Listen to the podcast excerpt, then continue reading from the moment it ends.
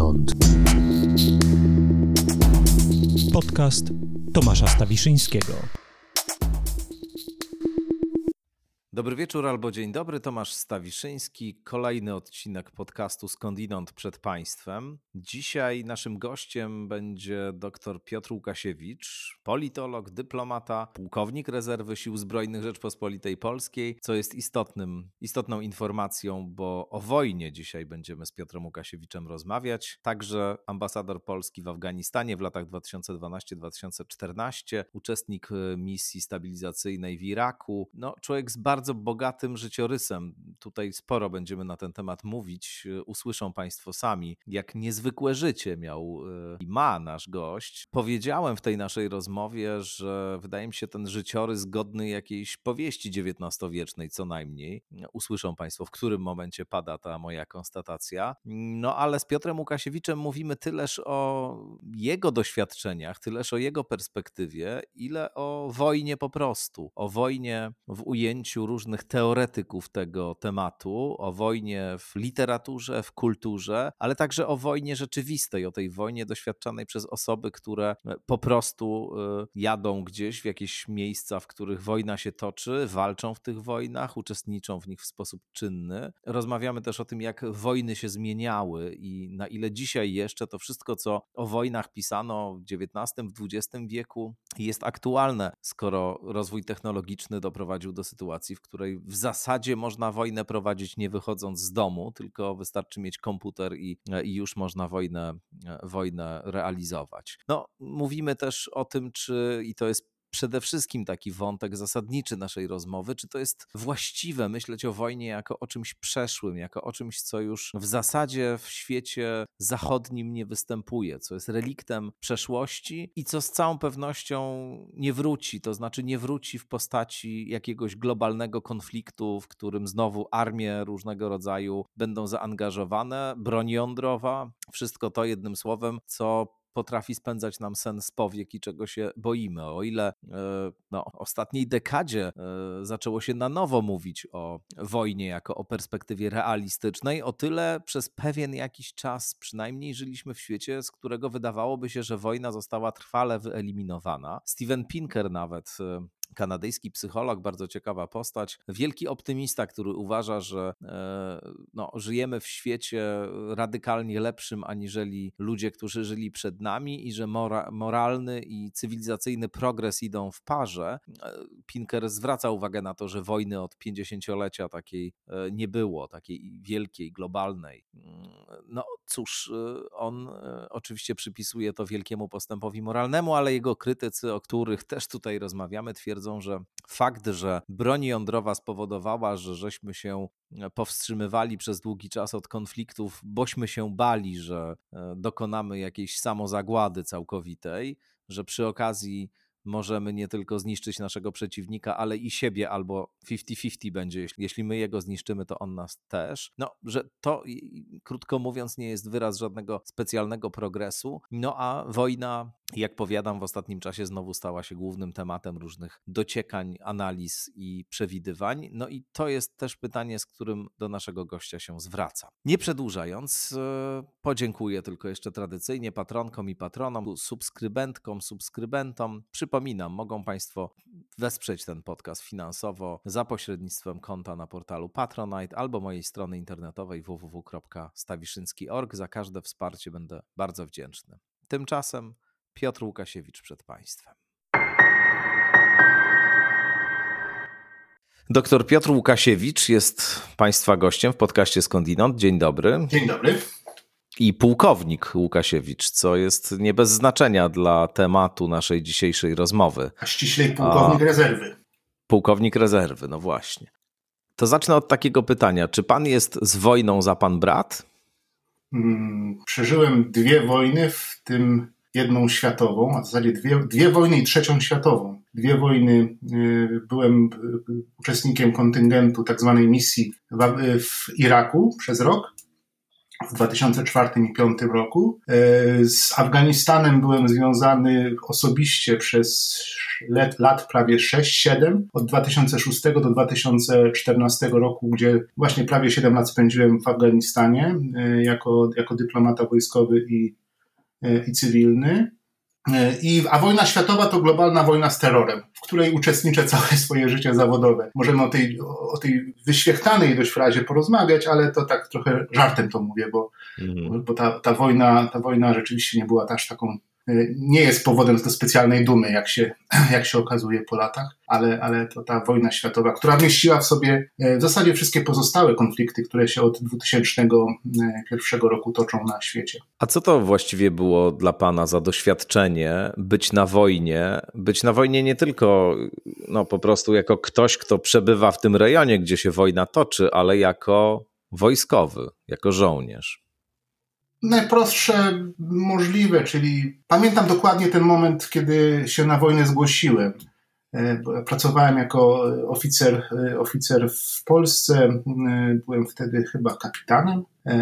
Wszedłszy do gabinetu swojego kolegi w Warszawie, w jednej, w urzędzie, w którym pracowałem wówczas, e, był tam nasz, nasz szef, e, który mówi, szukam kogoś, szukam kogoś na, na miejsce kolegi, który wypadł, który nie mógł jechać z powodów zdrowotnych, szukam kogoś do Iraku e, i podniosłem rękę, nawet, nawet nie zastanawiając się specjalnie, co to znaczy. Miałem fajną karierę, fajną pracę, pracowałem w wywiadzie wojskowym i, i to było bardzo, bardzo, bardzo przyjemna praca tutaj na miejscu, bardzo ciekawa, fascynująca dla mnie, spełnienie moich marzeń. A ten Irak się trafił zupełnie zupełnie, przypadkowo, zupełnie tak jakby, no, niemalże jak ktoś czasami w wojsku mówi, szedłem korytarzem i mnie ściągnęli e, do jakiegoś zadania. No i tak się, tak, tak tym, po krótkim przygotowaniu wyjechałem w 2004 roku w lipcu e, do Iraku, e, by tam zostać po pierwszej zmianie tak zwanej, czyli po pierwszych sześciu miesiącach prosząc o e, przedłużenie, e, by zostać jeszcze na kolejne sześć miesięcy. E, I tak to się zaczęło. Później, później wróciłem z,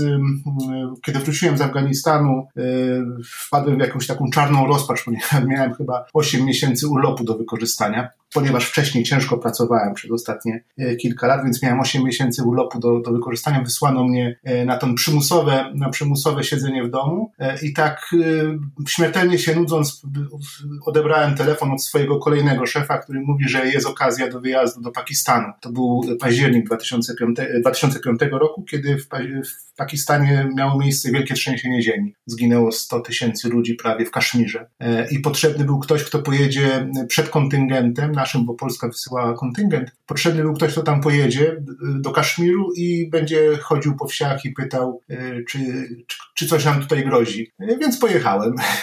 Spędziłem tam prawie dwa miesiące. E, a później już, jak już ten, tym, z, tym, z tego Pakistanu wróciłem, to, no to już jakby została mi ta, ta, ta łatka człowieka, który się, nie wiem, czy, czy nadaje, ale który się na pewno nie, nie, nie waha w takie miejsca wyjeżdżać i pojawiła się propozycja Y, najpierw wyjazdu do Pakistanu już do, do ambasady jako, jako atasze wojskowego, zastępca atasze wojskowego, a, a później z takim docelowym zamiarem, żebym wyjechał, żebym przeniósł się z Pakistanu do Afganistanu w 2007 roku. E, no i z tym, z tym Afganistanem już zostałem od 2007 do 2000, no prawie 15, 14, do końca 14 roku.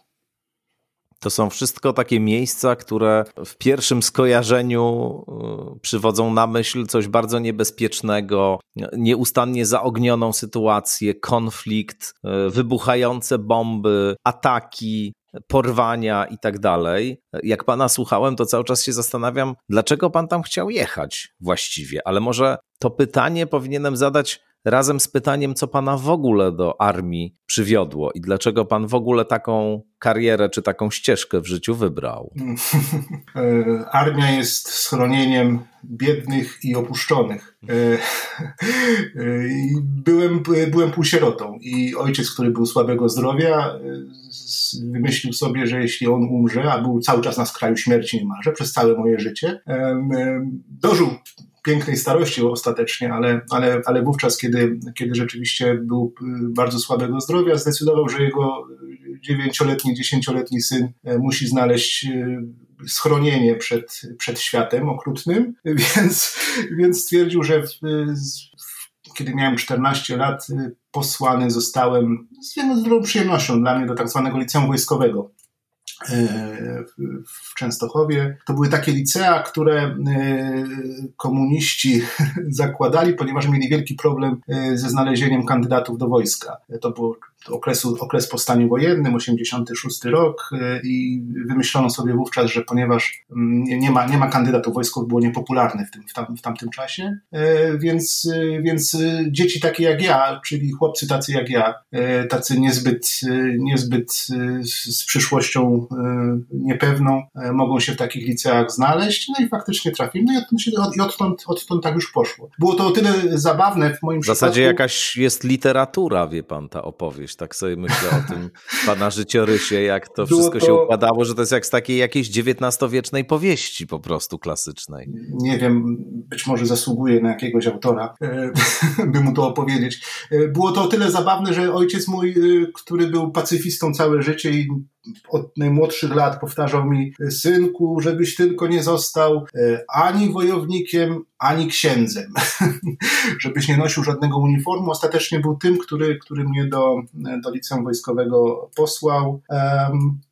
No i później już był jakby niemal, niemalże pewnego rodzaju przymus, żeby po liceum wojskowym wybrać jedną ze szkół. E, ze szkół wojskowych y, mnie udało się trafić do Wojskowej Akademii Technicznej na Wydział Cybernetyki cybernetyka to była to, to informatyki, bo tak naprawdę informatyki, natomiast nazywało się to cybernetyką na w związku z popularnością nauk cybernetycznych y, jeszcze w czasach, w czasach PRL-u, gdzie mówiono o cybernetyce społecznej i, stąd się wzięły wziął się ten, ten unikalny, unikalny chyba w skali całego Układu Warszawskiego Wydział, Wydział Informatyki na Wacie, bardzo prestiżowy wówczas, teraz już trochę stracił swojego prestiżu, ale ale ostatecznie udało mi się go skończyć. To jest e, jedno. Wybór takiej drogi, trochę za pana dokonany początkowo, ale jak rozumiem, okazał się być e, właściwy w tym sensie, że korespondował jakoś później z tym wszystkim, co pan chciał robić, jak pan sobie własne życie wyobrażał, ale to jest jedno a zgłaszanie się na ochotnika i jechanie tam, gdzie no, jest niebezpiecznie, gdzie się toczy wojna, gdzie można zginąć po prostu, no bo ludzie tam ciągle giną, to jest druga sprawa. I dlaczego akurat pan się zdecydował najpierw na ten Irak, a później na całą resztę? Jak mówię, był to, znaczy z Irakiem to był oczywiście przypadek i pewnego rodzaju impuls, natomiast wojsko Oczywiście wojsko kojarzy się z, hierarchią, z podległością, ze stłamszeniem, z, czasami nawet mówi się o złamaniu kręgosłupa, o przy doszlifowaniu młodego człowieka, kobiety czy mężczyzny do, do bardzo yy, autorytarnego sposobu zarządzania. Natomiast ja w wojsku odnalazłem dużą wolność, to znaczy yy, im bardziej to wojsko starało się mnie przyciosać, tym gdzieś wewnętrznie oczywiście, bo nie zewnętrznie, ja się nigdy nie buntowałem przeciwko hierarchii wojskowej, e, wręcz przeciwnie, e, szanowałem ją i umiałem się z wyższymi swoimi e, przełożonymi dogadać i nie traktować ich ani z nabożną czcią, ani, ani z, jakąś, z jakąś pogardą czy niechęcią skrywaną. Natomiast mnie wojsko, i to, to, to był mój, mój przypadek, wydaje mi się chyba jednak szczególny, dało wolność. Mianowicie ja nigdy nie miałem dowódcy i nigdy nie miałem podwładnego. Jedynym moim podwładnym był mój przyjaciel e, Wiesiek, z którym pracowaliśmy razem e, w, w Afganistanie przez, przez kilka lat. E,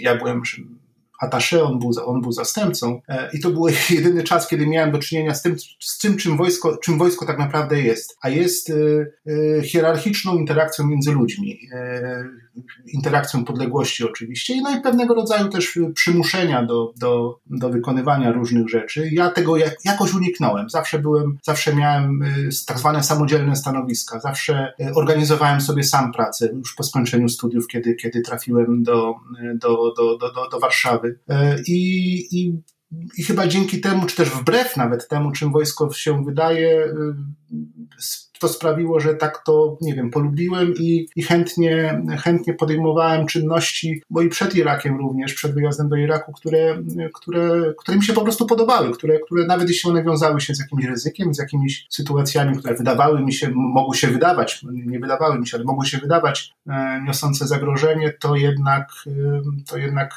z chęcią w nich brałem udział, e, bo po prostu człowiek robiąc takie rzeczy również dowartościowuje się, poprawia swoje, swoją samoocenę, swoje samopoczucie. To sprzyja poczuciu, że bierze się w udział w czymś, czymś unikalnym. E, nie mówię o wielkich ideach, nie mówię o patriotyzmie, mówię na takim bardzo osobistym, osobistym indywidualnym poziomie, na takim odbiorze, odbiorze osobistym. E, wojsko, wojsko potrafi stworzyć takie, e, przynajmniej dla mnie, stworzyło takie, takie, takie warunki, gdzie, gdzie czułem się samodzielny. A bał się pan? No wie pan, kiedy spadają w, w moździerze na bazę w Iraku, to każdy się boi. No nie ma, to wojskowe przysłowie mówi mm. amerykańskie, nie ma ateistów w okopie, tak? I każdy się, każdy woła mamo, kiedy śmigłowiec spada na przykład. No miałem, miałem taką sytuację, więc oczywiście, że się bałem. Oczywiście, e, że, że tak do takich sytuacji, do takich sytuacji dochodziło. Miał pan taką sytuację, że spadał śmigłowiec, którym pan leciał? Tak, dwa razy.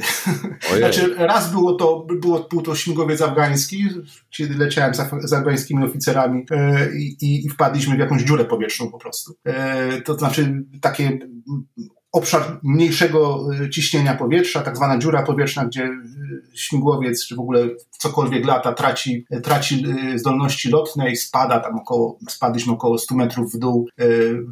W, górach afgańskich to się często zdarza takie, te, tego rodzaju zmiany, zmiany atmosferyczne. No i właśnie wtedy pamiętam, że chwytając się kurczowo siedzenia, na którym siedziałem, krzyknąłem sobie gdzieś pod nosem mamo, ale natychmiast spojrzałem na strzelca pokładowego afgańskiego, jakiegoś takiego bardzo starego sierżanta, który pamiętał pewnie czasy komunistów, czasy talibów na pewno i wojnę domową. I on cały czas spał przy tym karabinie. E, i wtedy jakby odzyskałem pewnego rodzaju poczucie pewności, no, a nawet się zawstydziłem, że skoro on śpi całą drogę, to ja nie powinienem krzyczeć mamo. E, na szczęście było głośno i tego nikt nie usłyszał. Drugi raz miałem przypadek, kiedy to już polski śmigłowiec e, uderzyliśmy e, przednim kołem w, w samochód opancerzony, tam nas poszarpało, po, polataliśmy po kabinie, trochę ostatecznie udało się wylądować, a to też było takie, takie no, powiedzmy fizyczne zagrożenie, które jest, którego każdy się, każdy się boi. Natomiast jeśli chodzi o takie poczucie poczucie, bo pewnie pan pyta bardziej o poczucie takie strachu związane no w ogóle z sytuacją dookoła, też, to, też. to, to, mhm. to,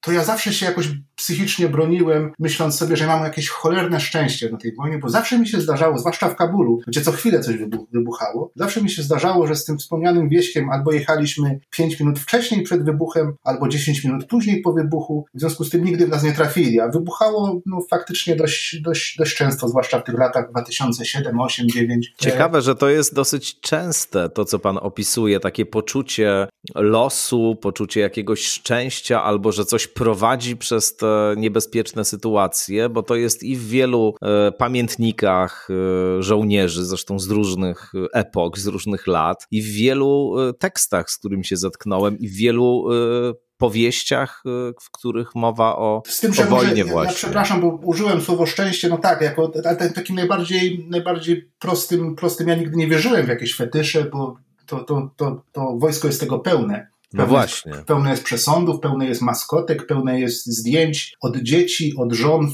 żon wklejanych y, na, y, w kabinie czołgu czy w kabinie, w kabinie Rosomaka, czyli wozu opancerzonego. Y, ja fetyszy nigdy nie stosowałem, jestem dumny z tego, że jestem racjonalistą i sceptykiem do bólu. Natomiast, natomiast to szczęście takie, no, znaczy, że, na, to, na tą sytuację tak się patrzy, że jeżeli przejeżdża się przez ulicę, która za chwilę zamienia się, no za chwilę, po 5-10 minutach zamienia się w, w pandemonium, to, no to człowiek myśli sobie, no tak, no mieliśmy szczęście, gdybym tam był, gdybym tej herbaty nie dopił, albo gdybym dłużej pił tą, tę herbatę w biurze i wyjechał parę minut później, to być może mnie by to spotkało, albo parę minut wcześniej. No to, to są oczywiste, oczywiste takie refleksje już, już, już po nie w czasie, ale nie bałem się nigdy, nie, bałem się nigdy, że tak powiem, takiego poruszania się. Nie, nie, miałem jeden moment bodajże w Afganistanie, kiedy, e, po, zaraz po przyjeździe byłem świeżo po, po doświadczeniu irackim, e, gdzie zobaczyłem ulicę afgańską, która, która,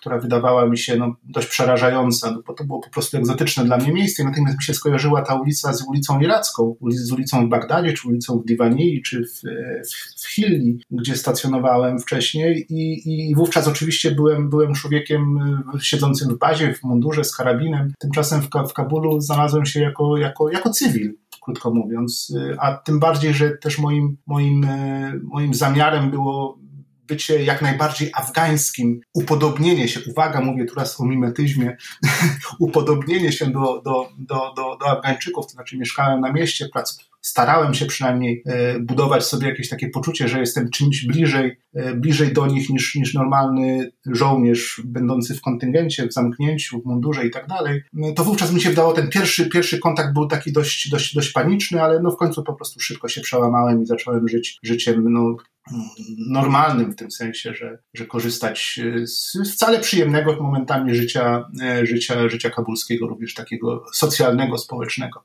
rozrywkowego. Mhm. A y, utrzymuje pan jakieś kontakty z osobami, które pan wtedy spotkał? Tak zupełnie na marginesie zapytam tego głównego wątku, bo to interesujące. Czy tam jakoś zadzierzgnął pan jakieś takie więzi, znajomości, które przetrwały? Zadzierzgnąłem przyjaźń. Mam nadzieję, że jest to jakieś więzy, więzy na pewno przyjazne z, z Fahimem Dashti, e, poetą afgańskim, dziennikarzem afgańskim, słynnym z tego, że na jego rękach zmarł niemalże, na jego rękach Ahmad Shah Massoud, który 9 września 2001 roku został zabity przez, e, przez Al-Kaidę w, w, w, Afganistanie. I Dashti był, był tym człowiekiem, który, który współpracował bardzo blisko z Ahmadem Shahem Massoudem, takim wielkim bohaterem narodu tadżyckiego w Afganistanie. Z nim się przyjaźniłem, z nim pamiętam, miałem takie, takie poczucie, znaczy rozmawiając z nim, miałem poczucie, że gdzieś zagłębiam się w taką najbardziej klasyczną europejską literaturę, kulturę, ponieważ on był wielkim, kompletnie nie interesowały go te nowinki w literaturze europejskiej na przykład, kompletnie nie interesowały go te nowinki, wszystko co się wydarzyło w zasadzie po po 60 roku w mhm. kulturze europejskiej go nie interesowało, był, był natomiast zanurzony w, w Dostojewskim, w, w, literaturze rosyjskiej, w literaturze niemieckiej e, i to było takie, takie, takie, takie ciekawe, coś, co u nas jest raczej pomijane, bardziej już teraz wszyscy żyją Olgą Tokarczuk i, i, i, i, i, nowościami, natomiast on był taki bardzo, bardzo klasyczny, to, mi, to, to w nim imponowało i imponowało mi w nim to, że potrafił niezwykle, był poetą, więc potrafił niezwykle, nawet w tym mniej y, sprawnym dla niego języku angielskim, potrafił wypowiadać treści, treści które, do, które do dzisiaj pamiętam. I, i to, były, to, były, to były fajne rzeczy, dlatego no, utrzymuję z nim kontakt, nie mogę powiedzieć, że jest to jakaś e, silna przyjaźń, E, silne uczucie, ale, ale, ale, ale, ale utrzymuję z nim kontakt jako z tym, który, który, no, którego zapamiętałem po prostu najlepiej. E, Afgańczycy w większości stanowili dla mnie obiekt pracy, że tak powiem, tak może, może wycofując się na nieco bardziej zawodowe pozycje e, i, i, i poddawałem ich ocenie zawodowej raczej niż, niż, niż, niż prywatnej, ale niewątpliwie zdarzały się również przyjemne, przyjemne fragmenty e, opowieści, opowieści talibów, byłych talibów, aktualnych talibów. E, oczywiście z nimi nie utrzymuję kontaktu, ale, ale hmm, nie wiem dlaczego powiedziałem oczywiście, ale z nimi nie utrzymuję kontaktu, e, ale pamiętam równie, równie ciekawe rozmowy z, z ludźmi, których no, kojarzyliśmy jako, jako, jako ta, ta druga strona. Pytam o to, bo y, Chciałbym wprowadzić na scenę książkę, y, o której wiem, że pan też ją czytał, bośmy o niej konwersowali y, tu i tam y, prywatnie trochę, czyli książkę Miłość do wojny Jamesa Hillmana. Długo by można i od różnych stron o tej książce rozmawiać, ale tam jest jedna taka teza, która wydaje mi się frapująca. Ona brzmi mniej więcej, że no, jest teza zasadnicza przede wszystkim, że coś nas w wojnie przyciąga, że w wojnie jest jakiś magnetyzm, jakieś piękno i ona poza tym, że jest e, czymś okrutnym, strasznym i przynoszącym śmierć, cierpienie i tak dalej, to ma też pewien wymiar właśnie fascynujący. Jest w tym sensie sakrum, w tym sensie tradycyjnym, bo ma i wymiar tremendum i wymiar fascinans. I na ten wymiar fascinans właśnie Hillman w tej książce zwraca uwagę ale jeszcze mówi coś takiego, że w jakimś sensie wojna jest taką przestrzenią, w której e, wszystkie te wartości, e, które w tej kulturze, w której żyjemy, stawia się na piedestale, jak e, honor, wierność, przyjaźń, gotowość do oddania życia za pewne mm, wartości, cały szereg takich imponderabiliów, które się nam wpaja i które, w których wyrastamy, no to w wojnie one uzyskują taki rodzaj kondensacji i e, są tam w stanie czystym niejako dostępne. I to też jest z jednej strony właśnie powód, dla którego wojna jest tak fascynująca i tak nas przyciąga, no bo tam coś niezwykle istotnego się wydarza pomiędzy ludźmi na przykład, pomiędzy człowiekiem a światem, człowiekiem a losem, człowiekiem a transcendencją także, ale to też jest powód, dla którego często ludziom, którzy świetnie sobie na wojnie radzą albo jakoś wsiąkają w tą rzeczywistość, no, tym ludziom często po powrocie do świata, nazwijmy to zwykłego, bardzo trudno jest sobie poradzić. Postrzegają ten świat jako taką sferę, w której nie do końca e, umieją się poruszać i w której właśnie jest dużo, e, dużo e, a to fałszu, a to hipokryzji, a to jakichś różnych innych nieciekawych spraw, a tam mają takie poczucie, że to jest taka sfera, w której właśnie w sensie esencjalnym się doświadcza tych wszystkich, tych wszystkich najwyższych wartości, o których w książkach czytamy. Jak pan na to patrzy, na te, na te tezy? Pyta pan mnie Przede wszystkim chyba o doświadczenie osobiste, bo o, tak. o, o, e, o książce Hirmana i jej, e, jej e, meritum możemy, możemy również porozmawiać i, i to, jak ja widzę wojnę z takiego, te, jak powiedziałbym, teoretycznego punktu widzenia. Mm-hmm. Pewnie byśmy również o Klauzewica i o Girarda. Wiem, że pan rozmawiał. Tak, z, mam z tutaj na liście. Poprzednikami. No, no, no na pewno tak jest. Jest taka słynna scena w filmie Hurt Locker, mm, słynna, no, czyli bardzo, bardzo, bardzo obrazowa. O, to jest o, żo o, żołnierzu, o saperze, który jest uzależniony od wojny. Znaczy, na kolejne misje jeździ po prostu co chwilę w domu, zostaje żona z kolejnymi dziećmi. On wraca na chwilę, na, na kilka miesięcy, po czym znowuż go ciągnie, a, a wykonuje pracę na, no, chyba najbardziej niebezpieczną. No, po, prostu, po prostu wykopuje i rozbraja bomby, w, bomby w Iraku. E, i, I jest takim, takim, takim war junkie, takim uzależnionym człowiekiem od, od, od wojny jest taka fajna scena, kiedy on właśnie w czasie jednego z tych pobytów w domu w Ameryce trafia z żoną do wielkiego hipermarketu, takiego wielkiego amerykańskiego hipermarketu i staje przed, ona mu każe coś kupić, jakieś pieluchy czy, czy, czy, czy coś, on staje przed tą półką ciągnącą się kilometrami wręcz, półką z pieluchami i, i, i, i, i patrzy na te, na te pieluchy, nie bardzo wie co sobą zrobić, więc nie chcę oczywiście wchodzić w rolę aktora hollywoodzkiego, ale miałem identyczną scenę, kiedy, kiedy poszedłem sobie kupić jogurty i stanąłem przed półką z jogurtami, zapatrzyłem się w nie i było ich tyle, że ostatecznie uciekłem stamtąd. Było to krótko po, po, powrocie, po powrocie z Iraku i, i zostałem i, i, miałem wtedy takie poczucie, że, że, że jestem z innej rzeczywistości, że, że jestem z innego czasu, jakby tutaj, nie wiem, można zacytować Eliadego, który mówił owo tempori, z innego, z, ze źródeł czasu jestem, ze źródeł, z, z, innej rzeczywistości, jakiejś takiej prostszej, gdzie miałem co prawda jeden ten cholerny jogurt, ale były rzeczy ważniejsze, były rzeczy istotniejsze, dotykałem czegoś, czegoś, no właśnie, no, widziałem ciała zmarłych, widziałem sam ryzykowałem życie, stwarzałem zagrożenie dla innych, więc to są, to są, to są, to są, to są sytuacje, sytuacje no, nawet momentami skrajne. E, I, i widziałem, jak ludzie byli, jak ginęli, jak, jak e, no, no, no, no, więc to, to,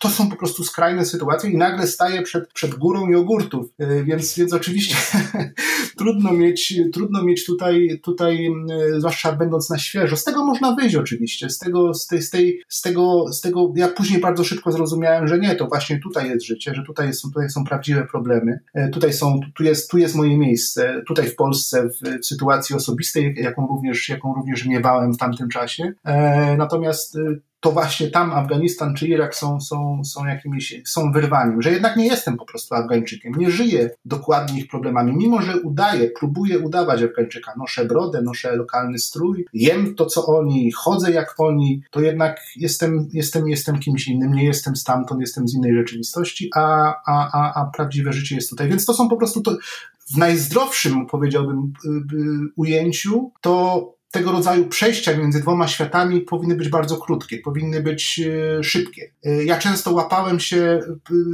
e, i to też jest cecha wielu żołnierzy, chyba większości, że że natychmiast po powrocie z, z, z tych miejsc mówi się przepraszam, tak zwane farmazony wojskowe. Opowiada się, opowiada się o sytuacjach, które wy, wyolbrzymia się swój, swój, swój, swój heroizm wojenny.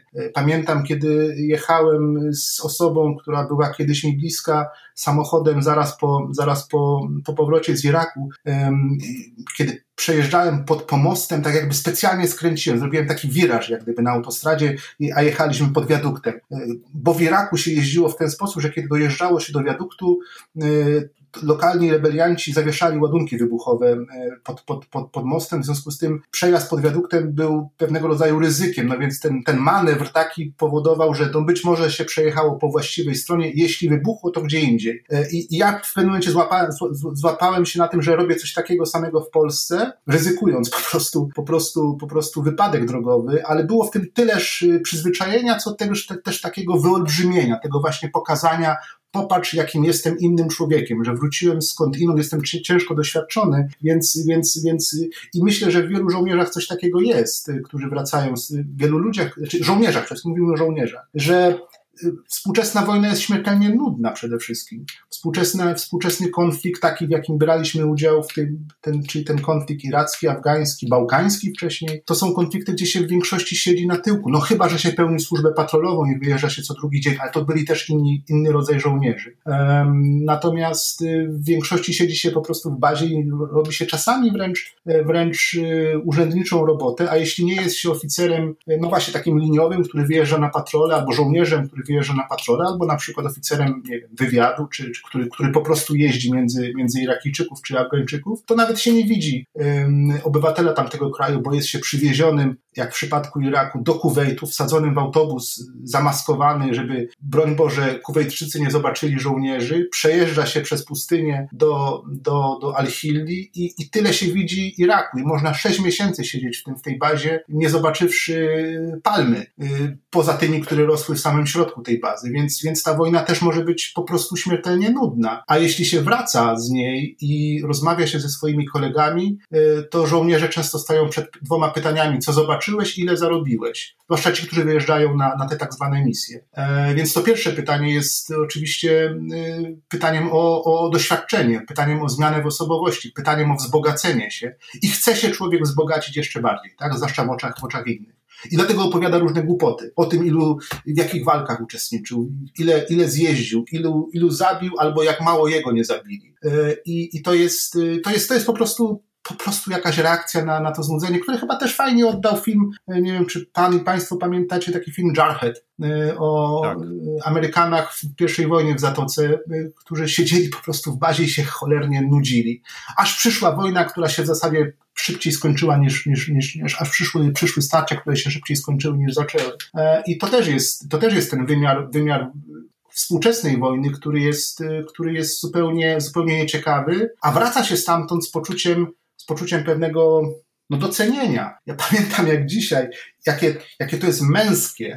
Ja przepraszam, jeśli teraz powiem może coś takiego mm, nie, nierównościowego, ale jakie to jest męskie poczucie, kiedy pierwszy raz założyłem mundur, ten, ten piaskowy mundur, bo Wojsko polskie zwykle nosiło mundury te zwykłe w kolorze khaki, a później takie zielonkawe, tak, dostosowane do naszego, naszej, do naszej roślinności po prostu, czy też naszego środowiska. Więc myśmy dostali mundury y, pustynne, tak zwane, takie jasne, które wyróżniały, jeśli się tym szło, y, w tym, w tym mundurze szło się ulicą, to one wyróżniały pewnego rodzaju taki stygmat pójścia na śmierć, tak bym to określił. I pamiętam, siedzimy z kolegami właśnie w tych mundurach, trafiliśmy do Elbląga, wyjeżdżając do Iraku pierwszy raz. Z Elbląga wylatywaliśmy z Elbląga i poszliśmy na piwo z kilkoma kolegami, jeszcze nie wiedząc, czym ten Irak tak naprawdę jest. I siedzieliśmy w tym w ogródku piwnym i jakaś kobieta przechodząc krzyknęła do nas, hej mężczyźni!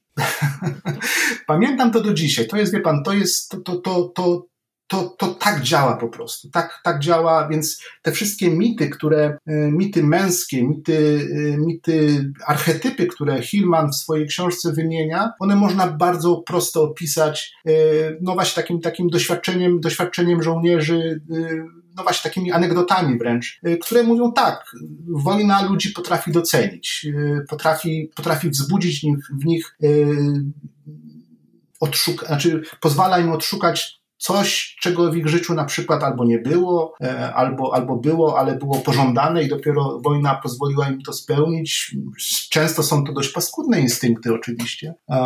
Dzisiaj dowiadujemy się, że Australijczycy w Afganistanie zamordowali 39 osób, a, a, a australijscy żołnierze sił specjalnych. E, po prostu zabili tych ludzi. Nie, nie w walce, nie w, nie w boju, nie, nie broniąc się ani atakując, tylko po prostu zamordowali z zimną krwią, traktując zabijanie Afgańczyków jako dzieci, starców, chłopów na polach, jako rytuał przejścia. E, więc oczywiście to jest ekstremalne, ekstremalne zbliżenie się do, do, do zmiany osobowości, do, do, do poszukiwania siebie, z, no właśnie, siebie z innego porządku, z innej rzeczywistości. Natomiast w takim najbardziej e, powszechnym odczuciu, gdzie żołnierze wyjeżdżali, wracali, spełniali swoje, swoje obowiązki, no to oczywiście to była przede wszystkim praca, która no, pewnie jest inna niż, niż, niż, niż wiele prac y, powszechnych, no ale, ale też różnie na nie można reagować, prawda?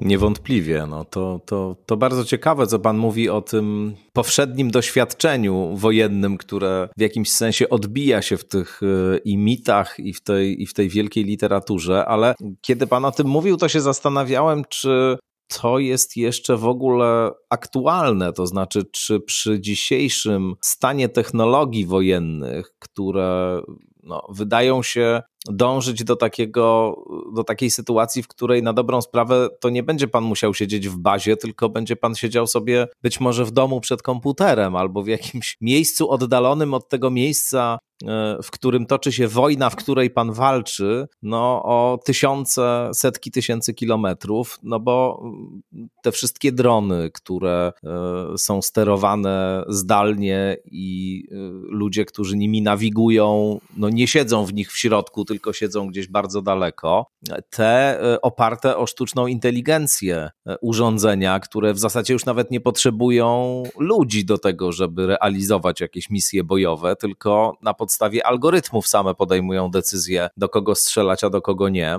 No, no tak jeszcze chyba... nie ma, tak jeszcze nie ma. Przynajmniej w tych realnych operacjach, które ja widziałem, tak jeszcze nie ma, żeby e, komputer decydował, do kogo strzelić, a do kogo nie. No właśnie, Natomiast... ja, gdzieś, ja, ja, ja niedawno słyszałem taką, taką Jest takie, wypowiedź. Takie wyobrażenia. Znaczy taką wypowiedź człowieka, tak. człowieka, który jest jednym z największych światowych ekspertów od e, e, algorytmów i sztucznej inteligencji. On się wprawdzie zajmuje wpływaniem na, e, znaczy wpływem algorytmów na zachowanie się ludzi, na to w jaki sposób można nas profilować i następnie wpływać na nasze zachowanie, ale on z pełnym przekonaniem twierdził, że właśnie tego rodzaju sytuacje mają miejsce. Rozumiem, że pan to generalnie dementuje jako człowiek, który po prostu się zna na tym. Postawię inną tezę. Lepiej. Dopóki nie będzie komputerów, które samodzielnie podejmują decyzje o sposobie leczenia człowieka, bez ingerencji człowieka, dopóty mhm. nie będzie dronów, które samodzielnie podejmują decyzje o zabijaniu człowieka. Rozumiem. Być może takie się pojawią i być może te, te zabijające będą nieco szybsze niż te leczące, ale, ale to jeszcze chyba nie, nie, nie, ten, nie, ten, nie ten czas. To w sumie trochę uspokajająca uwaga, muszę powiedzieć, bo to już jest wizja dość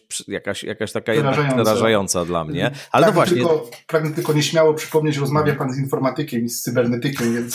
Czyli właśnie pan nad tym pracuje, rozumiem. Nie, nie, oczywiście żartuję, ale e, ja natomiast, ja natomiast y, znaczy, rzecz oczywiście jest, jest, jest cały czas buduje się pewnego rodzaju bariera między, między zabijanym a zabijającym, e, również na wojnie. To jest oczywiście bariera technologiczna, bariera, która od, przez całą historię ludzkości trwa odsuwanie się żołnierzy od siebie. Jednak, jednak ta, te wojny, z którymi ja przynajmniej miałem do czynienia, również polegały na walce wręcz, również polegały na zbliżeniu się cielesnym żołnierza do żołnierza, czy też żołnierza do taliba, bo talib możemy o tym porozmawiać, czy jest żołnierzem, czy nie. I, i, i do takiego kontaktu dochodzi. A nawet jeśli, jeśli ta bariera technologiczna funkcjonuje, to są przypadki y, stresu bojowego ludzi, którzy są operatorami dronów siedzących, no właśnie, gdzieś tam w Kalifornii, czy w Krzemowej Dolinie i operujących dronami y, w Afganistanie, w Iraku, czy w, czy w Pakistanie.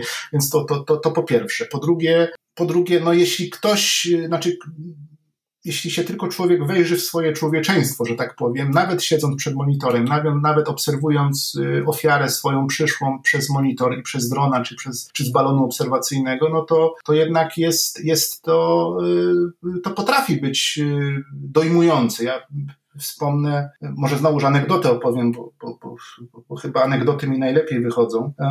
Taki moment, kiedy byłem, kiedy byłem dyplomatą właśnie w Afganistanie w 2013 roku bodajże to było. Wizytowałem, czy pojechałem do jednej z baz wojskowych polskich i, i przybiegł do mnie adiutant dowódcy, mówi ambasadorze, ambasadorze, będziemy strzelać do talibów.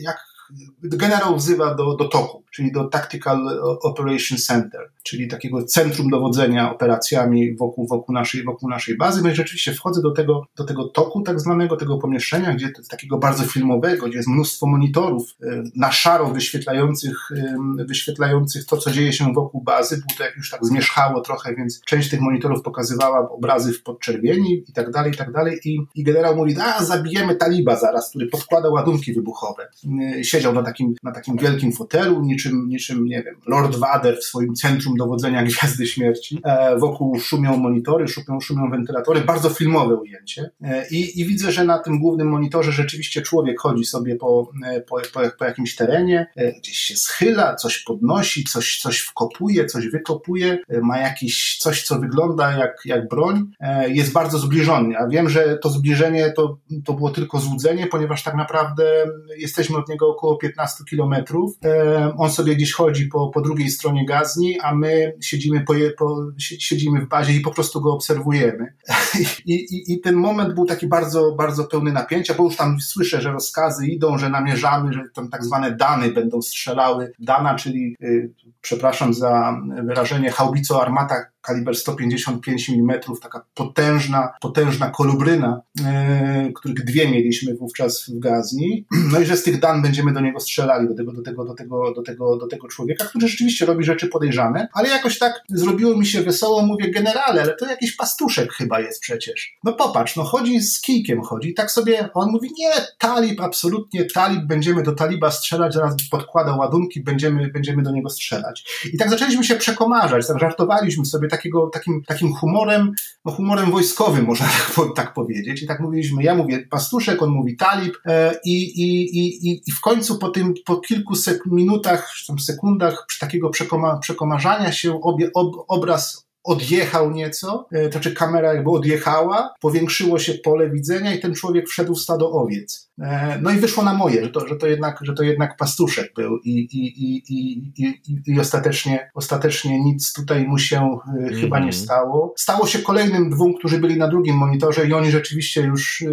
wyglądali nawet nie tyle podejrzanie, co po prostu robili, robili rzeczy złowrogie i dostali z tej samej dany, no ale to było już jakby usprawiedliwione, można tak powiedzieć. No taka to wojna jest. E, I, i mówię o tym dlatego, że jest to jedno z moich najsilniejszych doświadczeń e, wojennych. E, to znaczy świadomość, że czy nawet nie wiem, wie pan, czy, czy, czy szanowni państwo, czy, czy uratowałem temu człowiekowi, bo to odnosi taki wniosek się, o, człowiek uratował życie y, drugiemu człowiekowi 15 kilometrów dalej. Ja nie wiem, czy to mu, czy mu uratowałem życie, nie wiem, czy, czy to było po prostu, po prostu to się tak wydarzyło. Y, I to pokazuje, że ta technika najnowocześniejsza, jeśli tylko się, a dlaczego o tym pamiętam? No bo właśnie, no, no ta historia jest przy tym całym humorze, przy tym całym przekomarzaniu się, takim, takim, takim chłopięcym wręcz przekomarzaniu się z tym z generałem, gdzie ten człowiek jest po prostu w celowniku wielkiej armaty. I tylko nie ma prawnika, nie ma jakiegoś autorytetu wyższego niż generał i ja, który mam i przekomarzamy się nawzajem, widząc tego człowieka w tym, w tym, w tym, w tym celowniku telewizora. E, dlatego o tym mówię. Wówczas mi się wydawało to jako zabawna historia. Teraz, po, po, po siedmiu no, latach. No, demiurgiczna sytuacja. po siedmiu latach e, wciąż to pamiętam jako właśnie, jako, jako, jako, jako, jako, że kontakt z techniką, czy przez technikę z innym człowiekiem, bo wojna jest interakcją z innym człowiekiem, jest, może być wywierać, może, może wpływać na, na, na to, jak się ocenia swoją, swoje, swoje życie w ogóle. E, więc jak zwykle wystarczy Wystarczy się zastanowić po prostu i, i, i, odpowiedzieć, czy to, co robiło się, jest, było słuszne, czy nie. Ja oczywiście z tym wciąż się borykam, czy, czy robiłem, czy, sta, czy stałem po właściwej stronie, czy nie po właściwej, ale, ale, ale ta technika można, można, można zerwać tę zasłonę techniki e, i stanąć po prostu przed taką odpowiedzialnością indywidualną za życie innego człowieka. No ale dużo się o tym mówi przy okazji właśnie rozwijania się tych technologii, o których mówimy, że ta sytuacja, zresztą to w ogóle nawet nie tylko dotyczy kwestii związanych z obronnością i wojskowością, ale tego, że znaczna część kontaktów, które dzisiaj mamy, także z powodu pandemii, która to wszystko zintensyfikowała radykalnie, rozgrywa się w mediach społecznościowych za pośrednictwem ekranu, który nie jest e, trójwymiarem i w którym nie obcujemy z żywym człowiekiem, e, który ma ciało, który jest w przestrzeni gdzieś obok nas, możemy rejestrować e, w odpowiedni sposób jego mimikę. Cała nasza nieświadoma część umysłu pracuje, rozpoznając właśnie pewne, pewne komunikaty, które wysyła, a to jego gestykulacja, to jego, jego mimika. Tutaj tego nie ma. Nie ma też, a to na to akurat są dobre badania, znaczy w takich, w takiej sytuacji zapośredniczonej wirtualnie nie wytwarzają się substancje, które sprzyjają tworzeniu się więzi. One się wytwarzają w takim kontakcie bezpośrednim, więc nasze umysły nie zostały generalnie zaprojektowane do tego, żeby za pośrednictwem ekranów z innymi się kontaktować i te ekrany ograniczają w znacznym stopniu naszą zdolność do empatii, właśnie do rozpoznawania takiego głębokiego, nie, nie, nie intelektualnego, tylko w ogóle, że gdzieś tam po drugiej stronie naprzeciwko nas jest inny człowiek, a nie, a nie jakaś taka figurka na ekranie i że to generalnie powoduje, że te wszystkie skłonności, które mamy do dehumanizowania wrogów, do, e, do okrutnego zachowania, no, ulegają zdecydowanemu wzmocnieniu i to jest taka, powiedziałbym, niezwykle uwodzicielska w jakimś sensie sytuacja, że pan siedzi sobie gdzieś przed komputerem, może pan nacisnąć przycisk, a tam jakieś ludziki na ekranie mm, no, rozbryzgują się na strzępy. Wchodzimy, wchodzimy, wchodzimy w tak, znaczy nie chciałbym, żebyśmy, żebyśmy zostawili poczucie u naszych słuchaczy, przynajmniej nie jest to moje doświadczenie, że wojna jest czymś odległym, że wojna przeżywana indywidualnie jest czymś e, odartym z tej indywidualności, czy też odartym, jakby nieco bardziej usprawiedliwiona, nieco lżejsza, dlatego że rozgrywa się za pomocą techniki, e, bo, in, bo, bo, bo mam cały szereg e, przykładów y, polegających na tym, że, że ta wojna jest po prostu doznaniem po obu stronach, po różnych stronach, do, doznaniem wyjątkowym, niszczącym, czasami wzmacniającym, uwznioślającym. I to, o czym pisze Hillman, czy, czy, czy inni autorzy, bo myślę też tutaj o, o, o, o wojnie, która daje nam znaczy, która daje nam znaczenie Chrisa Hodgesa, taka książka również, na którą Hillman zresztą się powołuje. Książka człowieka, który na wojnie spędził, był reporterem wojennych i opisał opisał właśnie to, co wojna mu dawała, taki ten, ten kick taki czasami adrenalinowy, który on, który, którego on, który, który go uwznioślał. Więc nie chciałbym jakby stwarzać wrażenia, że ta, że ta zapora techniki, czy też ta, ta, ta, ta, ta ta ściana techniki y, jakoś y, zmniejsza indywidualne przeżywanie tej wojny, to zarówno po stronie ofiary, jak i, jak i y, po jednej czy po drugiej stronie, bo, bo, bo, bo, bo, przecież, bo przecież ta wojna zrównuje. Nie ma napastnika i broniącego się, tylko, tylko się, te, role się, te role się zmieniają. Więc, więc dla mnie wojna zawsze była doświadczeniem indywidualnym. Zawsze żołnierze, z którymi rozmawiałem, z którymi miałem styczność, było to dla nich przeżycie indywidualne. I nawet jeśli zdarzyło mi się zaglądać do takich właśnie miejsc jak, y, jak kabiny operatorów dronów, gdzie widziałem tych młodych chłopców tak naprawdę, młodych, chłop, młodych chłopców i dziewczęta amerykańskich, bo to oni głównie operowali tymi dronami, to, to, to, to, było, to wciąż było bardzo, bardzo niewielki, niewielka część tego, czym, czym, te, czym, czym udział w tej, w, tej, w tej misji był. On był po prostu wielobarwny. Technika jest jedną częścią doświadczenie żołnierza, który codziennie wyjeżdża na patrol, który tych patroli w ciągu 6 miesięcy odbywa na przykład 150, bo byli tacy, y, tacy chwaci, y, jest czymś innym. Doświadczenie moje, dyplomaty, który inaczej to przeżywał, inaczej, inaczej w, tym, tym, w, tym, w, tym, w tym poruszał, jest również, również, również inne, i, ale na pewno, na pewno łączy, ten, łączy te wszystkie doświadczenia poczucie jakiejś, jakiejś wyjątkowości i przeżycia przynajmniej przez jakiś czas czegoś wyjątkowego. I teraz pytanie, jest takie, albo może kwestia jest taka, czy kiedy ten czas przeżywania tego, tej wyjątkowości się kończy, jeśli on zostaje z człowiekiem w postaci czy to choroby, czy jakiegoś, tak właśnie wspomniałem, tego farmazonu, czyli tego, tych opowieści yy, nadmiernie wzmagających, wyciągających okrucieństwo, jakie, jakie, jakiego człowiek dokonał albo z jakim się spotkał, e, no to wtedy jest e, albo choroby psychiczne, na przykład jaką jest stres bojowy, czy też stres bycia ofiarą w ogóle działań wojennych, no to wtedy rzeczywiście to, to wtedy, wtedy ta, ta wojna staje się zagadnieniem, nie wiem, medycznym, staje się zagadnieniem psychologicznym, jej skutki trwają. Natomiast, natomiast no, ona jest wielobarwna w tym sensie, wieloaspektowa, może nie wielobarwna, jest, jest wieloaspektowa. I, i, i, i, i tutaj to, to spojrzenie, spojrzenie Hillmana ja się zgadzam z pierwszymi trzema jego rozdziałami, gdzie on opisuje nieludzkość wojny, gdzie opisuje fascynację tą wojną, porównuje ją z miłością, bo tam jest bardzo silnie, silnie jest, jest rozgrywana figura Aresa wraz z jego żoną Afrodytą i, i, i tym, jak się, między, jak się wojna rozgrywa w umysłach ludzi między tymi między tymi bogami, między tymi archetypami, e, to rzeczywiście to wojna tym jest. Ona, ona, ona zmienia człowieka, ona, ona go przenosi go w inną, w inną rzeczywistość, wzbogaca go na pewno na dobre i na złe. Natomiast e, w przypadku jego, jego tego tego ostatniego rozdziału, który zdaje się jest naj, naj, najważniejszy dla, dla książki, czyli tego rozdziału, kiedy on, on dyskutuje e, o e, religii, religii jako, jako źródłu, źródłu wojen, no to już mi się wydało nieco, nieco, nieco, zbyt, nieco zbyt mętne, z pewną przykrością, mm. przykrością stwierdzam. I raczej, raczej wracam do, e, wolę czytać, jeśli, jeśli mówimy już o wojnie, tak, z takiego bardziej, nie wiem, filozoficznego punktu widzenia, raczej wolę czytać tego Girarda, przywoływanego przez przez Pana w poprzednich rozmowach, e, czy nawet samego Klauzewica, e, który, którzy, którzy, zwłaszcza Klauzewic, który pisał o wojnie jako pojedynku, wojnie, którego logiczną konsekwencją, która w swojej w swojej intensywności ma być, doprowadzić do, do jakiegoś ostatecznego takiego spazmu, wręcz Girard mówi tutaj o, o, apokalipsie, która wynika jakby z tego, z tego co, co rozpoczął. Już tytuł jest Dokończyć Klausewica, czyli francuski tytuł, czyli taki, który mówi o tym, że, e, że, że, że trzeba doprowadzić myśl Klausewica do końca, pokazać, że wojna ma swój że ostatecznym jej końcem będzie apokalipsa na przykład światowa, zaginięcie jakiejś cywilizacji nawet. E, to mi się wydaje ciekawe, ale też bym tutaj dyskutował o tym, czy, czy, czy Clausewitz by współczesne wojny rozpoznał. E, no właśnie, bo, bo, to, bo, to jest, bo to jest ciekawy moment. E, mianowicie Girard e, w jakimś sensie mówi, że sytuacja, w której w kulturze czy w świecie zachodnim wojna praktycznie zanikła, no bo mamy realnie jakieś oczywiście konflikty zbrojne, jakieś interwencje zbrojne, etc.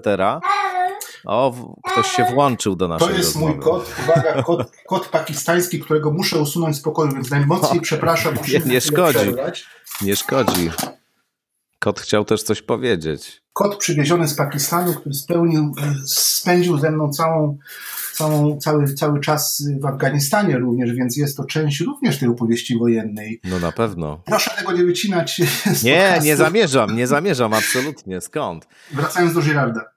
Tak jest. Y, Girard powiada, że ta sytuacja, że wojna jest w zaniku w świecie zachodnim, że, że, że niejako ta instytucja została wyeliminowana e, z myślenia politycznego, no bo, y, no nie wiem, wewnątrz y, współcześnie. Ja pana jeszcze dzisiaj zapytam o to, czy pan się spodziewa, że jakaś wojna może wybuchnąć taka globalna i jakby ona mogła wyglądać, ale zasadniczo jest tak, że teza Klausewica jest y, dzisiaj dość powszechnie odrzucona. To znaczy, nie jest wojna traktowana jako przedłużenie polityki i jako, e, jako realizowanie e, tych samych celów, tylko przy pomocy innych środków, tylko jest traktowana jako coś, czego ma nie być, co jest złem, co jest e, ostatecznością, co jest dramatem, tragedią i tak dalej. I oczywiście są różne hipotezy, dlaczego tych wojen nie ma. Steven Pinker twierdzi, że ich nie ma dlatego, że osiągnęliśmy niesamowity postęp e, moralny w ostatnich Kłamie 50 latach. No właśnie. Natomiast e, to mniej więcej zarzuca mu Nassim Taleb, autor koncepcji czarnego łabędzia, który, e, który mówi, no cóż, między innymi, no cóż, nie ma wojny, no bo mieliśmy bombę atomową po prostu i to tylko to, że się baliśmy nawzajem, że unicestwimy wszystko w tym siebie, powodowało, że, że tej wojny nie było i to nas tylko trzyma w ryzach tak czy inaczej Girard mówi, nie ma wojny, wojna jest w zaniku, a tym samym straciliśmy w kulturze zachodniej ostatnią instytucję, która jakoś ukierunkowywała przemoc, nadawała jej pewną strukturę, trzymała ją w tym sensie w ryzach. E, a dalej właśnie, kiedy tych ryzów już nie ma i kiedy pewna rytualizacja wojny i pewna struktura, która ją trzyma e, w ryzach właśnie znika, no to jak słusznie domniemywał Clausewitz, mamy już tylko e, osiąganie skrajności i, i właściwie zagładę i konflikt, który angażuje wszystkich i który wszystkich prowadzi do, do wzajemnej anihilacji. No i zastanawiam się, co pan o tym myśli w ogóle, o tej tezie po pierwsze, że tej wojny nie ma. Po drugie, oczywiście cała ta teza Girarda, y, cały ten wywód Girarda jest mocno zanurzony w jego teorii, to znaczy w jego koncepcji y, kryzysu ofiarniczego, kozła ofiarnego, przemocy mimetycznej, więc to jest pewna konsekwencja oczywiście jego myślenia, którą on, y, którą on przy okazji rozważań o Klausewicu czy wojnie tam wygrywa, ale mm, co pan o tym myśli właśnie? To jest, y, na ile, ta, na ile w ogóle ta teza, że tej wojny już w ogóle nie ma i nie będzie jest y, właściwa? W książce y, Dokończyć Klauzewica, czyli tym piękniejszym nawet tytule polskim chyba Apokalipsa tu i teraz. Girard... Dodam tylko, że angielski tytuł brzmi z kolei Battling to the End. Ale mówię, mnie się Apokalipsa tu i teraz y, podoba. Jest w porządku. Jako mhm. program polityczny podoba mi się znakomicie e, i, i, i remedium dla, dla świata. E, poświęca Girard współczesnym konfliktom. On wspomina o Iraku, e, chyba o Afganistanie również na, jed, na, na, kilku stronach dosłownie. To są też rozrzucone raczej, raczej, raczej, raczej wzmianki.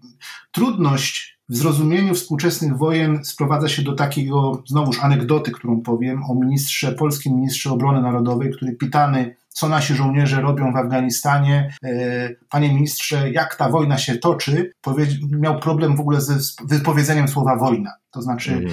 E, jesteśmy na misji pokojowej, jesteśmy na interwencji humanitarnej, jesteśmy, pomagamy Afgańczykom rozwijać kraj, budować to i tamto i tak dalej, i tak dalej. To nie była, to nie jest, to nie jest wojna, więc więc, więc rzeczywiście jest trudność ze zrozumieniem tego, czym, czym ten konflikt jest. Na pewno współczesne wojny y, w tym najlepszym, wojna nie jest tym, czym była kiedyś, można żartobliwie powiedzieć. To znaczy ona skończyła się tak naprawdę gdzieś w okolicach II wojny światowej, ta wojna ery przemysłowej, gdzie, stały przed, gdzie wysiłek całego państwa, całych państw tak naprawdę nakierowany był na to, żeby pokonać przeciwnika albo zachować własną substancję. I rzeczywiście były to wojny, wojna państwa z państwem, e, wojna armii z armią, gdzie cały naród, cały, cały cały, cały, cały ten konglomerat instytucji i społeczeństwa był nakierowany na zwycięstwo albo na przetrwanie. E, I takich wojen już nie ma, bo co, co obserwujemy e, w tej chwili w tych, w, tych, w tych konfliktach współczesnych? Ja też mam problem z nazwaniem Afganistanu, na przykład sytuacji w Afganistanie wojną. Mówimy o konflikcie. Z czym mamy, z czym mamy do czynienia? Nie używamy maksymalnej siły. E, nie, nie jesteśmy wręcz kredem dowódców w Afganistanie jest uważajcie na cywilów, uważajcie na żołnierzy własnych również, bo każdy bo jesteśmy tutaj z dobroczynnym zadaniem, cokolwiek by nie mówić o, o, o, o wątpliwościach moralnych związanych z takim przedstawieniem tego konfliktu. Jesteśmy tutaj po to, żeby Afgańczykom zbudować państwo, żeby ich podnieść z tego strasznego upadku. Jesteśmy tutaj, jak mówiła Laura Bush, żona, żona George'a Busha juniora w 2002 roku, to pierwsza wojna feministyczna, to pierwsza wojna o kobietę, tak, o prawa kobiet. E, I tym usprawiedliwiano również prawami człowieka, usprawiedliwiano również te interwencje w Iraku czy, czy, czy, czy w Afganistanie więc tej wojny Clausewitz by chyba nie roz, tego rodzaju konfliktów by raczej nie rozpoznał. Um, pytanie, czy społeczeństwo globalne znajdzie upust swoim, swojemu okrucieństwu, które, które w nas jest, jest, ma swoje funkcje społeczne, ma, cieszy się aprobatą społeczną, cieszy się, ta, czyli ta przemoc jakby, która jest albo ukryta, albo widoczna, czy ona doprowadzi do, do globalnego konfliktu jakiegoś wyniszczającego, no, no znowuż można powiedzieć, no tak, ale to znowuż ten konflikt musiałby, być, musiałby się rozegrać przy pomocy armii, prawda? No to jest, to, to armie są właśnie do tego, aby, aby, y, aby ten konflikt globalny na przykład spowodować, czy, czy nie spowodować, przepraszam, globalny konflikt powodują emocje polityków i społeczeństw, ale żeby, te, żeby ten konflikt prowadzić. Natomiast, natomiast y, dowódcy współcześni mają wręcz zaszytą, y, zaszytą ten szacunek dla życia znowuż może brzmi nieco, nieco, nieco fałszywie, dla, zwłaszcza dla osób takich przeciwnych, e, przeciwnych, bardziej pacyfistycznie nastawionych, ale jednak proszę zwrócić uwagę, kiedy Donald Trump e, na początku swojej prezydentury mówił, że terrorystów trzeba e, wodą polewać, robić waterboarding, torturować, bo to są psy i tak dalej, i tak dalej, to, to nikt inny jak generał, generał Mattis, jego szef, e, jego szef, szef Pentagonu mówił mu, nie, nie, panie prezydencie, nie możemy tego robić, bo to jest, e, to jest łamanie prawa, a po drugie to jest po prostu nieskuteczne. Więc, więc to generałowie są tą siłą, która, która hamuje polityków.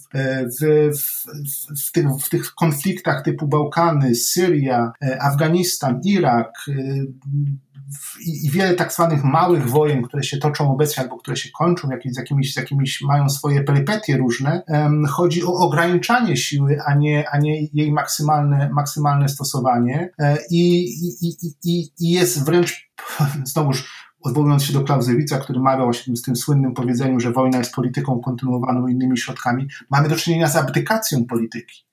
Mamy do czynienia z sytuacjami, kiedy jak w Afganistanie z politykiem afgańskim, z Hamidem Karzajem na co dzień konferuje dowódca amerykański, generał postawiony w niemiłej dla siebie sytuacji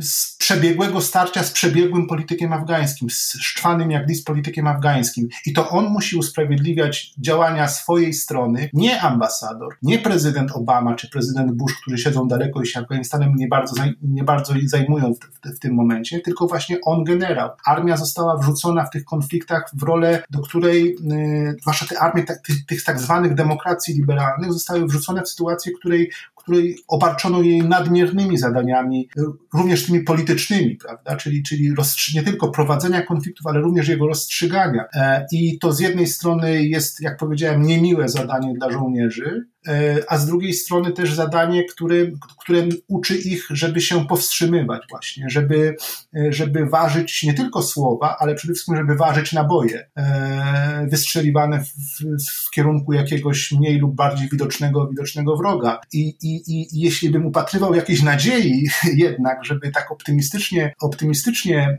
mówić o, o współczesnych konfliktach, to jednak w tej, w tej nie ma już szalonych generałów z filmu Kubricka, którzy krzyczą icha, i rzucają bomby gdzie popadnie, ale raczej powiedziałbym, że są, że są, że są e, generałowie, czy, czy też są, czy też armie, może nie mówię indywidualnie, czy też jakoś o, o, osobowo, ale, ale armie współczesne raczej się ograniczają, raczej stosują logikę zmniejszenia cieszenia intensywności niż, niż, niż zwiększenia. Oczywiście mówimy o konfliktach w Afganistanie, mówimy o konfliktach w, w Ukrainie, w, w Syrii i tak dalej, i tak dalej, gdzie to wojsko jest stosowane niemalże wstydliwie. Nie mówimy, nie mówimy o możliwości wciąż tej wiszącej e, o mieczu Damoklesa nad całą ludzkością, czyli o wojnie nuklearnej, ale jej rozważania no też są, rozważania o niej są równie stare, co, co, co w ogóle, co posiadanie tej broni nuklearnej po II wojnie światowej i to, i to, i to jest nierozstrzygalne moim moim zdaniem, e, moim zdaniem dylemat, czy, czy, czy ta broń zostanie w końcu użyta, czy nie. E,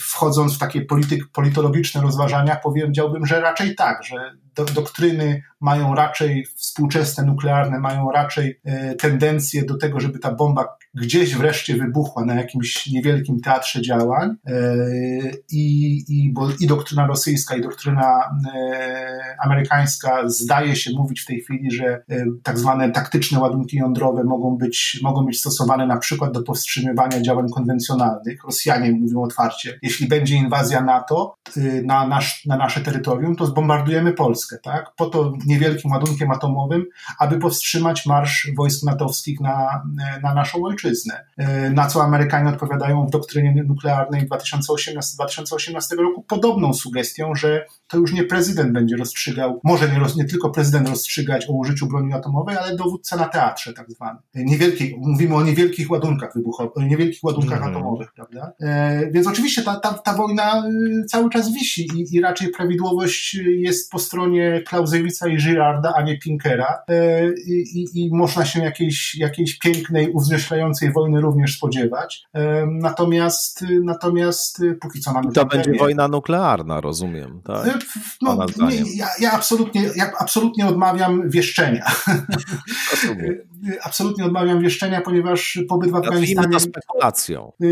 Również nawet spekulacji, bo one są, są, są kontrproduktywne. Ja wspominam swoje analizy które przecież wykonywałem i jako żołnierz, i jako dyplomata, tego, co się w Afganistanie wydarzy w najbliższym roku, które na teraz patrzę na nie z uśmiechem, y, politowania tak naprawdę. I to, to mnie nauczyło, ten, te, te konflikty nauczyły mnie również, żeby nie, nie wieszczyć, nie, nie, nie, nie, nie fantazjować o przebiegu, bo, bo może być... To może, to może inaczej, bo, bo mi nawet nie chodziło o taki rodzaj właśnie wieszczenia, tylko no, chodziło mi generalnie o to, że no, wielu z nas, myślę, wciąż traktuje wojnę jako abstrakcję całkowitą. To znaczy myśli, myślimy raczej, że tego rodzaju sytuacja to jest y, na filmach albo w książkach, ale że nas to nie spotka. To jest pierwsza rzecz. Druga rzecz jest taka, że z drugiej strony, no y, właściwie od dekady jednak o tej wojnie y, coraz częściej się mówi. To znaczy pamiętam czas, kiedy właśnie w ogóle nie myślano, zwłaszcza w latach 90., które jak wiadomo były epoką końca historii, no to w zasadzie uznawano, że z pewnością nic już takiego się nie zdarzy, że myśmy ten rozdział w historii ludzkości zamknęli. Później było World Trade Center, które jednak głęboko przeorało nasz idealizm i uświadomiło nam, że koniec historii dalece nie nastąpił. Później kampania w Iraku, ale w momencie, kiedy to się skończyło, był taki kilkuletni okres względnego spokoju czy, czy poczucia stabilności. W każdym razie ono było pewnie złudne, no bo działy się takie rzeczy, w których i pan uczestniczył przecież i widział pan to od innej zupełnie strony, ale w powszechnej świadomości myślę w ten sposób jakoś na ten temat myślano. No a później, nie wiem, 5-10 lat ostatnie, to już jest czas, w którym wojna światowa się pojawia jako normalny temat analiz, spekulacji, jako wątek w publicystyce, w debacie publicznej. Żyjemy w poczuciu, że tak, to się może e, za moment wydarzyć. Pamiętam bodaj przed dwoma czy trzema laty ten kryzys e, chwilowy i bardziej właśnie na Twitterze chyba się rozgrywający finalnie się okazało, całe szczęście, niż, niż w rzeczywistości. To napięcie pomiędzy Donaldem Trumpem a Kim Jong-unem, jak oni się tam przerzucali e, groźbami właśnie zdetonowania ładunków i Kim Jong-un zapowiadał, że za chwilę odpali głowice, które pomkną w stronę Stanów Zjednoczonych, na to Trump mu odpowiadał, że zrówna z ziemią e, Koreę Północną, etc. No to było coś takiego, co cały świat śledził z zapartym tchem. Ten Doomsday Clock e, słynny w Chicago został przestawiony przy tej okazji tam na minutę do północy, czyli do globalnej nuklearnej katastrofy, globalnej nuklearnej wojny. No ale szczęśliwie nic takiego się nie wydarzyło, ale, ale faktycznie chyba, jak mówię, tu jest taki, taka podwójność. No, z jednej strony wciąż to traktujemy jak abstrakcję, z drugiej strony to jest temat, o którym coraz częściej rozmawiamy. Więc w tym sensie moje pytanie tak naprawdę brzmiało, czy to jest y, scenariusz prawdopodobny, Pana zdaniem? Czy, czy, czy takie ogniska jakby konfliktu na świecie dzisiaj e, istnieją, co do których tego typu scenariusz jest, y, powiedziałbym, no nie wiem, logiczną konsekwencją? Stanowczo będę umykał od, od odpowiedzi jednoznacznej, ale, ale przytoczę znowuż przytoczę anegdotę. Kiedy w 14 roku y, Rosja napadła na Ukrainę, zajęła Krym, moi przyjaciele w Polsce pytali mnie, czy już trzeba kupować mąkę i cukier odezwały się też te, te najpierwotniejsze instynkty y, wojenne, które Polacy, myślę, że wiele narodów ma, y, ma w sobie y, gdzieś zaszyte w reakcji na, na, na, na to, co dzieje się no niemalże za naszą granicą, w narodzie bliskim nam, wśród narodu bliskiego nam kulturowo, językowo i, i, i, i religijnie. Więc jakby mówiłem wówczas, nie, nie, nie, żadnej wojny nie będzie, bo na jednym wydechu, wręcz na jednej myśli, bo tego nie dopowiadałem, mówiłem sobie, ty dziewczyno nie wiesz, jak wojna wygląda. Ja wojnę widziałem. To była troszeczkę ta część tego farmazonu mojego własnego, o którym mówiliśmy wcześniej. Ja wiem, jak prawdziwa wojna wygląda. widziałem trupy, widziałem ludzi, którzy zginęli, widziałem, jak wybucha y, i, i tak dalej, i tak dalej. To jest czymś zupełnie niepojętym. Doświadczenie wojny dotyka, dotknęło w Polsce tutaj. Wojnę znają, zna może 50 tysięcy ludzi, mężczyzn i kobiet, którzy, którzy w niej uczestniczyli w ostatnich 20 latach, bo te wojny w Iraku i Afganistanie były inne niż poprzednie polskie zaangażowania zbrojne na świecie. I mówiłem sobie, y, wojna wygląda inaczej. Tutaj się to, to wsi spokojna, wsi wesoła. My tu jesteśmy z innego, z innego, z innego porządku. E, I mówiłem, i tłumaczyłem swoim przyjaciołom, że nie, nie, że to nie tak, nie tak, nie tak, nie tak wygląda. A natomiast proszę, proszę, teraz chciałbym, żebyśmy to tak dość precyzyjnie powiedzieli, nie, nie bez kozery mówię o przykładzie kupowania cukru i mąki. Mianowicie przeszliśmy sześć lat później do sytuacji pandemii, to znaczy sytuacji, w której doświadczenie 50 tysięcy żołnierzy, których to jest tyle, ile przeszło przez operację w Iraku i Afganistanie mniej więcej, nagle stało się doświadczeniem na pewno całego kraju, całego społeczeństwa, całego świata również.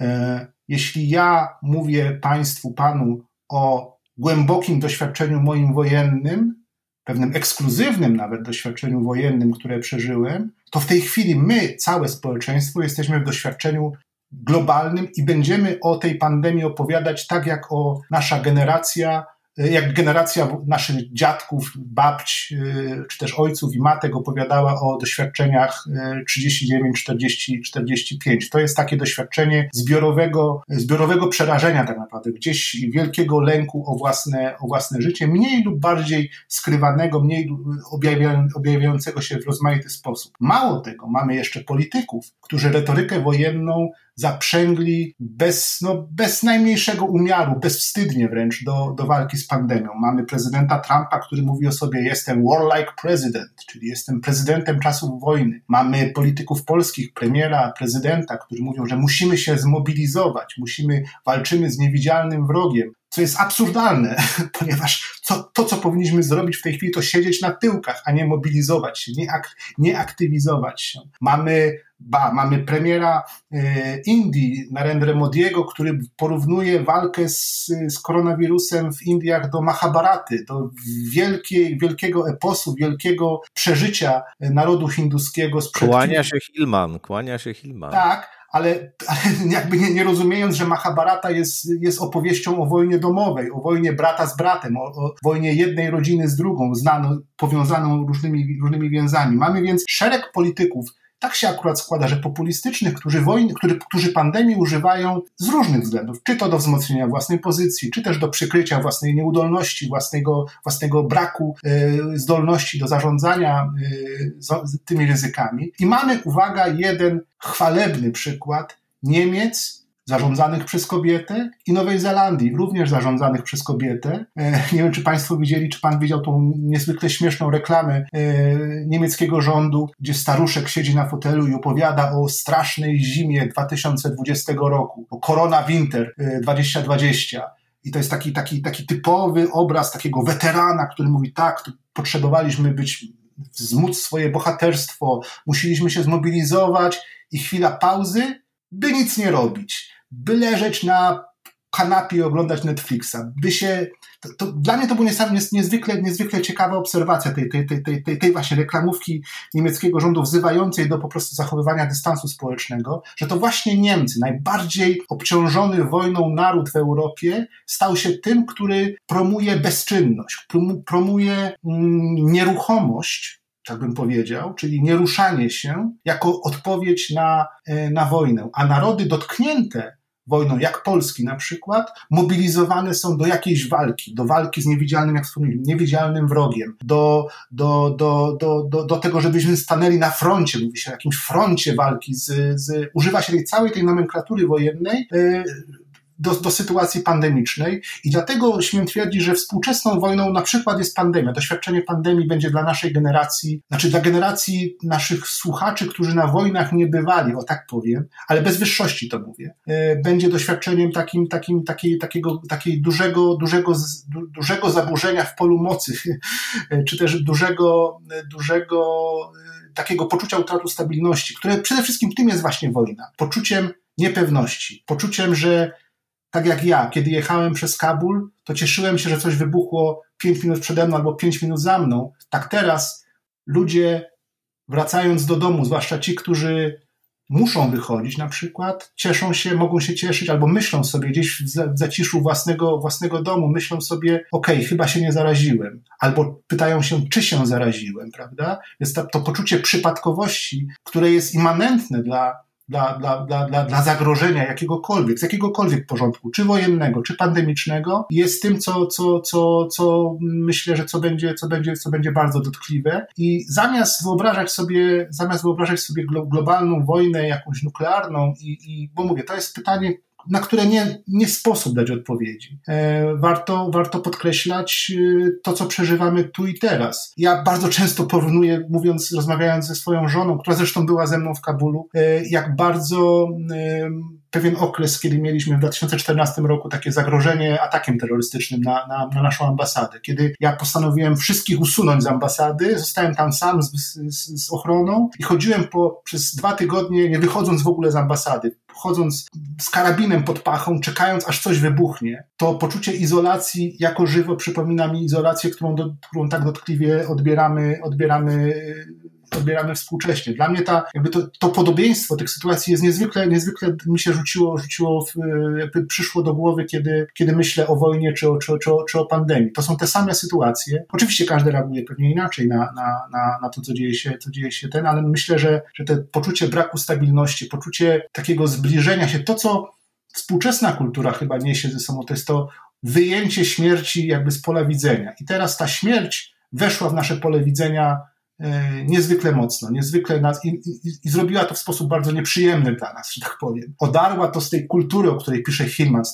z tej wzniosłości. Ta śmierć stała się, e, weszła w nasze życie w sposób bardzo nieprzyjemny tak naprawdę. Nie uwznioślony walką o Iwo Jimę, czy walką o Kabul, czy walką o jakieś piękne, piękne, szczytne cele wojenne, ale walką z czymś niezwykle nieprzyjemnym, jakim, czym jest, czym jest, czym jest wirus. I myślę, że to jest chyba to, to, to doświadczenie, które powinno nas najbardziej w tej chwili zajmować. Ja myślę, że tu jest jeszcze jedno podobieństwo, które polega, niestety wygląda na to, że będziemy lada moment tego bardzo bezpośrednio w Polsce doświadczać, jeśli już nie doświadczamy. To znaczy polega na tym, że też się pewna struktura załamuje, taka struktura, która trzyma codzienność, że nie działają instytucje, które na tak. co dzień działają, tak. że, że jest stan takiego, właściwie możemy liczyć wyłącznie na siebie i, i, i, i załamuje się kompletnie ten szkielet codzienności. Załamuje się, załamuje się państwo. Załamuje się, załamuje się państwo, państwo po prostu, tak. dokładnie. To jest to, o czym pisał Snyder, chyba w Czarnej Ziemi albo w Skrawionych Ziemiach, o tym, że Holokaust był możliwy tylko dlatego, że nie było na terenach y, Białorusi i zachodniej Ukrainy nie było e, jakichkolwiek reguł państwowych, nie działały instytucje, więc Holokaust był możliwy, ponieważ no, tak, taką tezę bodajże stawia w jednej z dwóch, z dwóch książek, nie pamiętam której, e, Snyder. E, ja taką tezę powtarzam e, zawsze mówiąc o wojnie w Afganistanie, że wojna w Afganistanie jest wojną o państwo, wojną o że możliwa jest to wszystko, co tam się dzieje, jest tak naprawdę możliwe dlatego, że z jednej strony jest państwo słabe, wspierane przez koalicję, a z drugiej strony jest państwo INSPE, państwo talibów, rządu na uchodźstwie, który, który chce to państwo zbudować na własnych zasadach, chce wrócić do władzy po prostu. E, ale ten, ten, to, to załamanie się instytucji jest tym, co, z, czego, z czego Afganistan jest najbardziej, najbardziej znany i co, i co jest jakby no, usprawiedliwieniem również um, obecności tej przedłużającej się wojny, y, czy też konfliktu w, tym, w, tym, w, tym, w tym kraju. A to, co widzimy teraz, to również jest właśnie, no wie pan, nie wiem, czy pamiętacie Państwo ataki na klub Bataclan w 2000, który to był 16 rok w Paryżu. Mm -hmm. To było dla mnie dojmujące, ponieważ to był taki atak, który polegał na tym, ataki, bo tam była seria tych ataków we Francji, polegająca na tym, że zamachowcy wpadali do, do kawiarni, do klubu, strzelali na oślep i, i, i sami najczęściej byli albo zabijani, albo popełniali samobójstwo, wysadzali się w powietrze. I dla mnie to był moment, kiedy ja pomyślałem sobie, tak długo zaglądaliśmy w otchłań afgańską, że tak trawestuję mniej lub bardziej celnie niczego. Tak długo zaglądaliśmy w otchłań afgańską, gdzie tego rodzaju sytuacje były na porządku dziennym, że teraz otchłań afgańska, otchłań bliskowschodnia, otchłań tych konfliktów zagląda zagląda w nas, wejrzała w nas w tej, w tej, w tej, w tej chwili, bo obserwując, bo oczywiście zdjęcia przykuwają uwagę tego, co stało się w Bataclanie, tak? w, tym, w, tym, w tym klubie francuskim, w tym klubie paryskim, e, ludzi leżących pokotem, tam zginęło bodajże 100 osób e, leżących pokotem. Ja myślałem sobie, ale przecież ja to już widziałem. Ja widziałem swoich przyjaciół leżących w restauracji, w restauracji libańskiej, dwie przecznice dalej, przyjaciela miałem, który, który, który, który był szefem tej restauracji. Widziałem zdjęcia później, które wywiad dostarczał, jak wyglądał zamach na jego restaurację. Te poskręcane ciała jako żywo, jako żywo, które były jeszcze moment temu żywe, które w sposób absolutnie przypadkowy stały się ofiarą, stały się celem ataku rebeliantów, terrorystów to Kabul, to Bagdad, to Damaszek, e, czy, czy inne, inne tego rodzaju obszary działań wojennych znają, znały na co dzień. I również kojarzyły to z obecnością tak zwanego Zachodu e, w, swoich, w swoich państwach. To była ich codzienność. A to, co stało się w Paryżu, to było y, to było właśnie to spojrzenie, spojrzenie bestii, spojrzenie otchłani e, tym razem na Europę i wyglądało to dokładnie, to dokładnie tak samo, e, ale to znowuż, to było pewnego rodzaju doświadczenie wyjątkowe, prawda? Na szczęście ta fala zamachów się skończyła dość szybko, a, a w tej chwili, no właśnie, w tej chwili, w tej chwili mamy to doświadczenie e, stresu i obawy o swoje, o swoje życie, o, o to, że staniemy się przypadkową ofiarą bomby wirusowej, tak bym to powiedział, e, jest doświadczeniem powszechnym i, i, i, e, i, no i, też, i też jest związane właśnie, tak jak Pan wspomniał, z możliwością tego, że, że nie tyle zabije nas wirus, co zabije nas brak łóżka, czy brak tlenu na Stadionie Narodowym. Zresztą Stadion Narodowy chyba jest jakimś, jakąś total, kolejną wtopą instytucjonalną, ale brak tlenu w szpitalu powiatowym i to jest to, jest to co nas zabije. Tu postawimy kropkę. Mhm. Oczywiście mógłbym jeszcze bardzo długo z Panem rozmawiać, bo to są rzeczy fascynujące i w fascynujący sposób Pan o nich opowiada, no ale e, trzeba sobie dawkować e, rzeczy fascynujące także. I e, w związku z tym z góry zapraszam na rozmowę o wojnie z terroryzmem, bo tego tematu praktycznie nie dotknęliśmy, a to jest bardzo ciekawe. Dopiero pod koniec ten wątek się pojawił, oczywiście, ale, ale o tym z pewnością chciałbym też kiedyś z Panem pomówić. Tymczasem bardzo serdecznie. Bardzo serdecznie dziękuję za tą rozmowę. Bardzo dziękuję panie doktorze, dziękuję państwu. Dziękuję i państwu też dziękuję i zapraszam na kolejne odsłony skądinąd. Rzecz jasna. Do usłyszenia. Wszystkiego dobrego.